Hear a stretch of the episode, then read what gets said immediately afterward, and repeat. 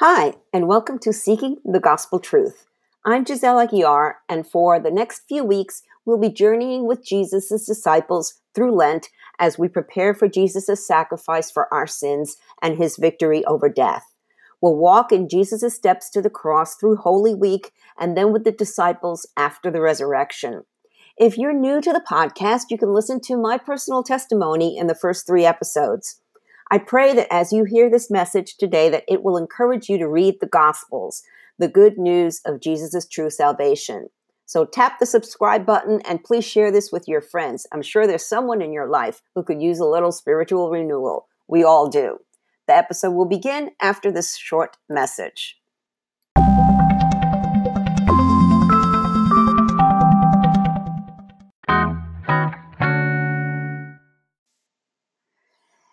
Well, uh, today, uh, March 15th, 2020, was uh, National Day of Prayer.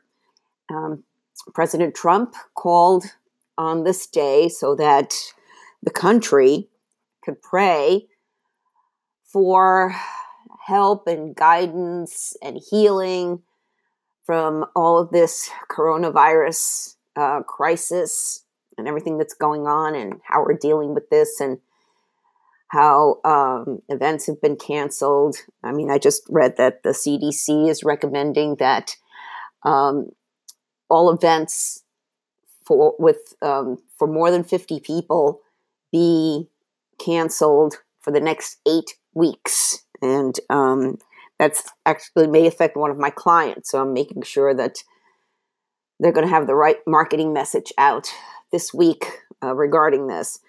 However, you're affected by um, this whole coronavirus thing, or if you're not affected and you're just watching everything, everybody's affected. I mean, even if you go to the supermarket to buy, you know, um, facial tissues, I couldn't find any in the place I was, so I'm going to have to try two different places um, uh, this week um, to find more. I'm getting over a cold. I need my tissues you know so um, you know i work from home so i don't um, uh, and my church um, did not uh, have services today they had a sermon online yeah, and it's and it's odd it's it's it's strange it's um, uh, it's throwing a lot of people outside of their comfort zone. I have a friend who's an elementary school teacher, and uh, the governor here in Arizona closed all schools.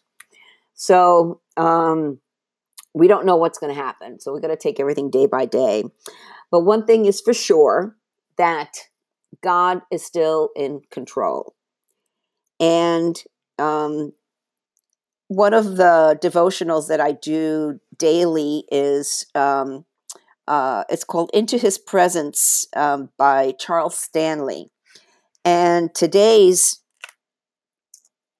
devotional is called Praying in Jesus' Name and um, this um, there are two different scripture readings and the first one was from the gospel of john chapter 14 verses 12 through 14 and jesus is saying i tell you the truth anyone who believes in me will do the same works i have done and even greater works because i am going to be with the father.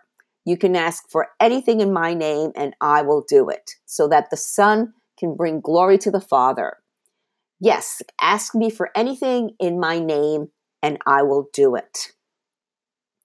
And then also um, in John chapter 15, verses 13 through 16, Jesus says, There is no greater love than to lay down one's life for one's friends. You are my friends if you do what I command.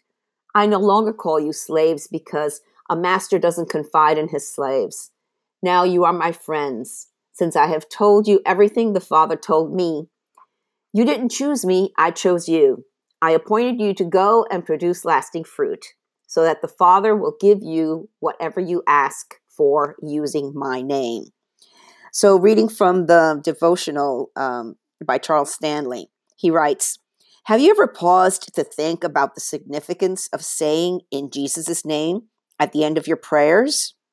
Maybe you've said it since you were a child and never questioned the meaning of the phrase. But in those three words is a world of truth about prayer. In the name of, in quotes, means quote, by the power and authority of, unquote. For example, in certain legal contracts, you can be given special authority to act in the name of someone else or on that person's behalf. You are allowed to make decisions and take actions as though you were that person. In prayer, by saying in Jesus' name, you acknowledge that what you're asking is through the power, authority, and permission of Jesus.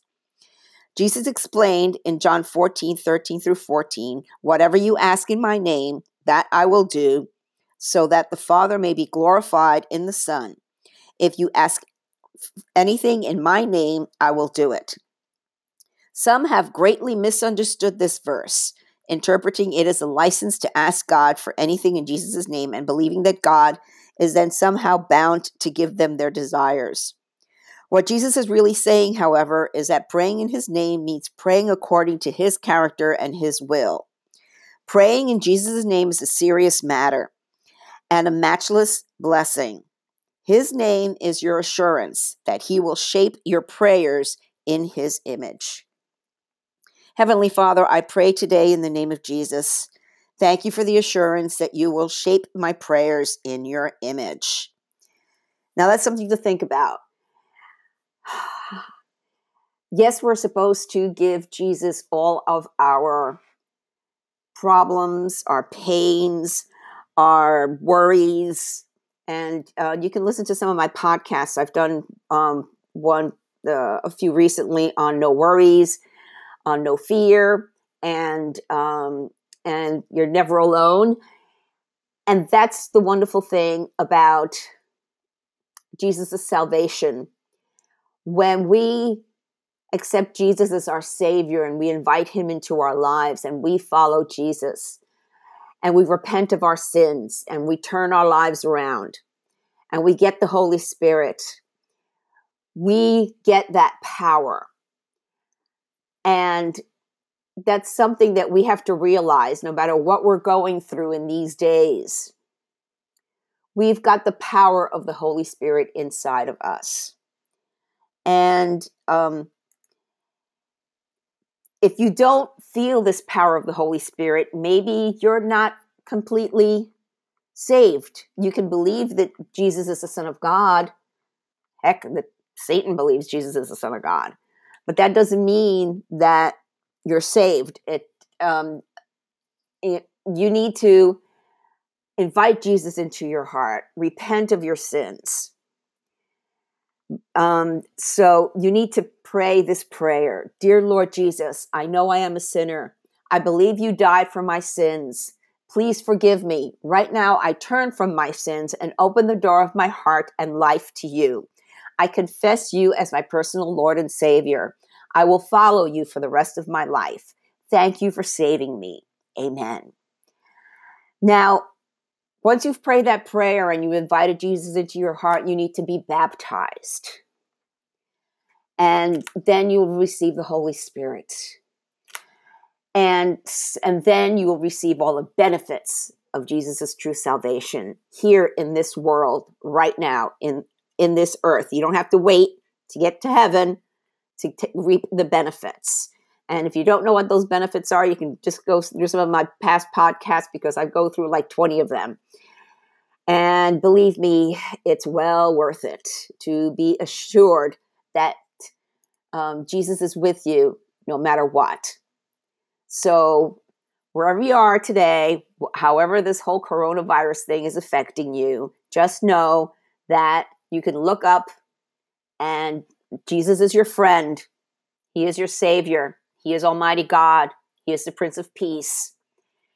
He gives us a, a joy and, and a peace that surpasses all understanding.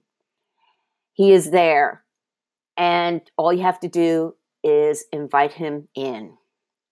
Soli Deo Gloria, to God alone be the glory.